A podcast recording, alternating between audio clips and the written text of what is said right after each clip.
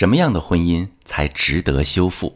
你好，这里是中国女性情感指南，我是许川，用心理学带你找到幸福的方向。遇到感情问题，直接点我头像发私信向我提问吧。今天要跟大家讨论一下，什么样的婚姻才值得我们去修复呢？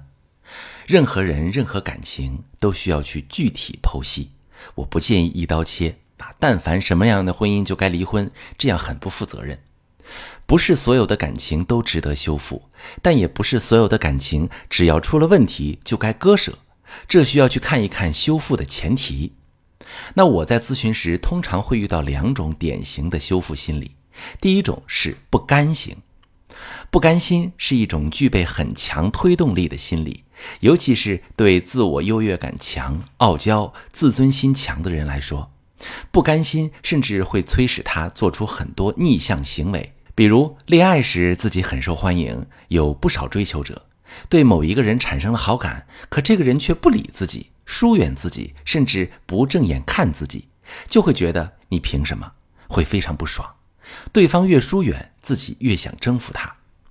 再比如，有的人婚姻破裂啊，找我咨询时，把老公的缺点说得无比详细，让我产生一种感觉：这样的婚姻必须离。可是，一问这位学生的目的，他却是我不想离婚，怎样挽救婚姻？这类呀，也是不甘心。有些是因为共同经历了很多，很怀念过去，又怨恨现在，无法释怀；还有人是不甘心自己一手建立的家庭就这么毁了，拱手送人。也有些人是因为老公平时对自己很好，如果离婚了啊，那所有一切都不存在了。也有些人是因为当时不懂得经营，很多沟通没做到位，才导致感情破裂。觉得如果自己努力一下是可以修复的，直接放弃的话，等于自己过去几年白白浪费了，会很不甘心。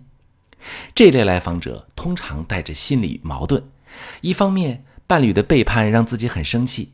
对方的忽略让自己感受不到爱，充满了很多不满和抱怨。做出很多行为，想要推开对方，可是内心深处又充满深深的不甘心，又想把对方拉回来。这种不一致，不仅自己过得很委屈，也会让伴侣矛盾，不知如何是好，很难真正修复关系。那另外一类呢，就是自责型。当感情破裂之后，他们很擅长反思复盘，尤其在老公提出离婚时，会不自觉地表现出自责，觉得婚姻走到这一步都是自己导致的，是自己管得太严太强势，是自己没有及时察觉感情的变化，是自己忙于家务吸引力下降等等，给自己安上很多错误的标签儿于是，在修复过程中会忍不住讨好、低价值。比如没有底气谈条件，只要对方回归家庭，什么都说好，想立规矩也不敢立，结果就是自己在挽救感情的过程中感到自尊心受伤，觉得屈辱。另一方面，你老公看到你的软肋，拿准了你离不开他，没有受到该有的惩罚，也没有规则束缚，嘴上说着回归，也会偷摸着跟第三者联系，或者人回来了，心又出去了，婚姻一直无法修复。所以在婚姻出现背叛裂痕时，先要确定自己的修复前提。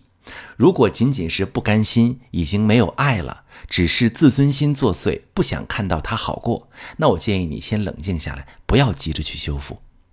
如果不甘心、自责背后还是有感情，舍不得这段婚姻，觉得当时没有经营好，婚姻存在很多没有解决的矛盾，自己不想放弃，还想努力一下。哪怕是为了孩子，为了自己，这样的修复前提就需要找对方法，看清问题，解决矛盾，做正确的事，就有可能修复婚姻。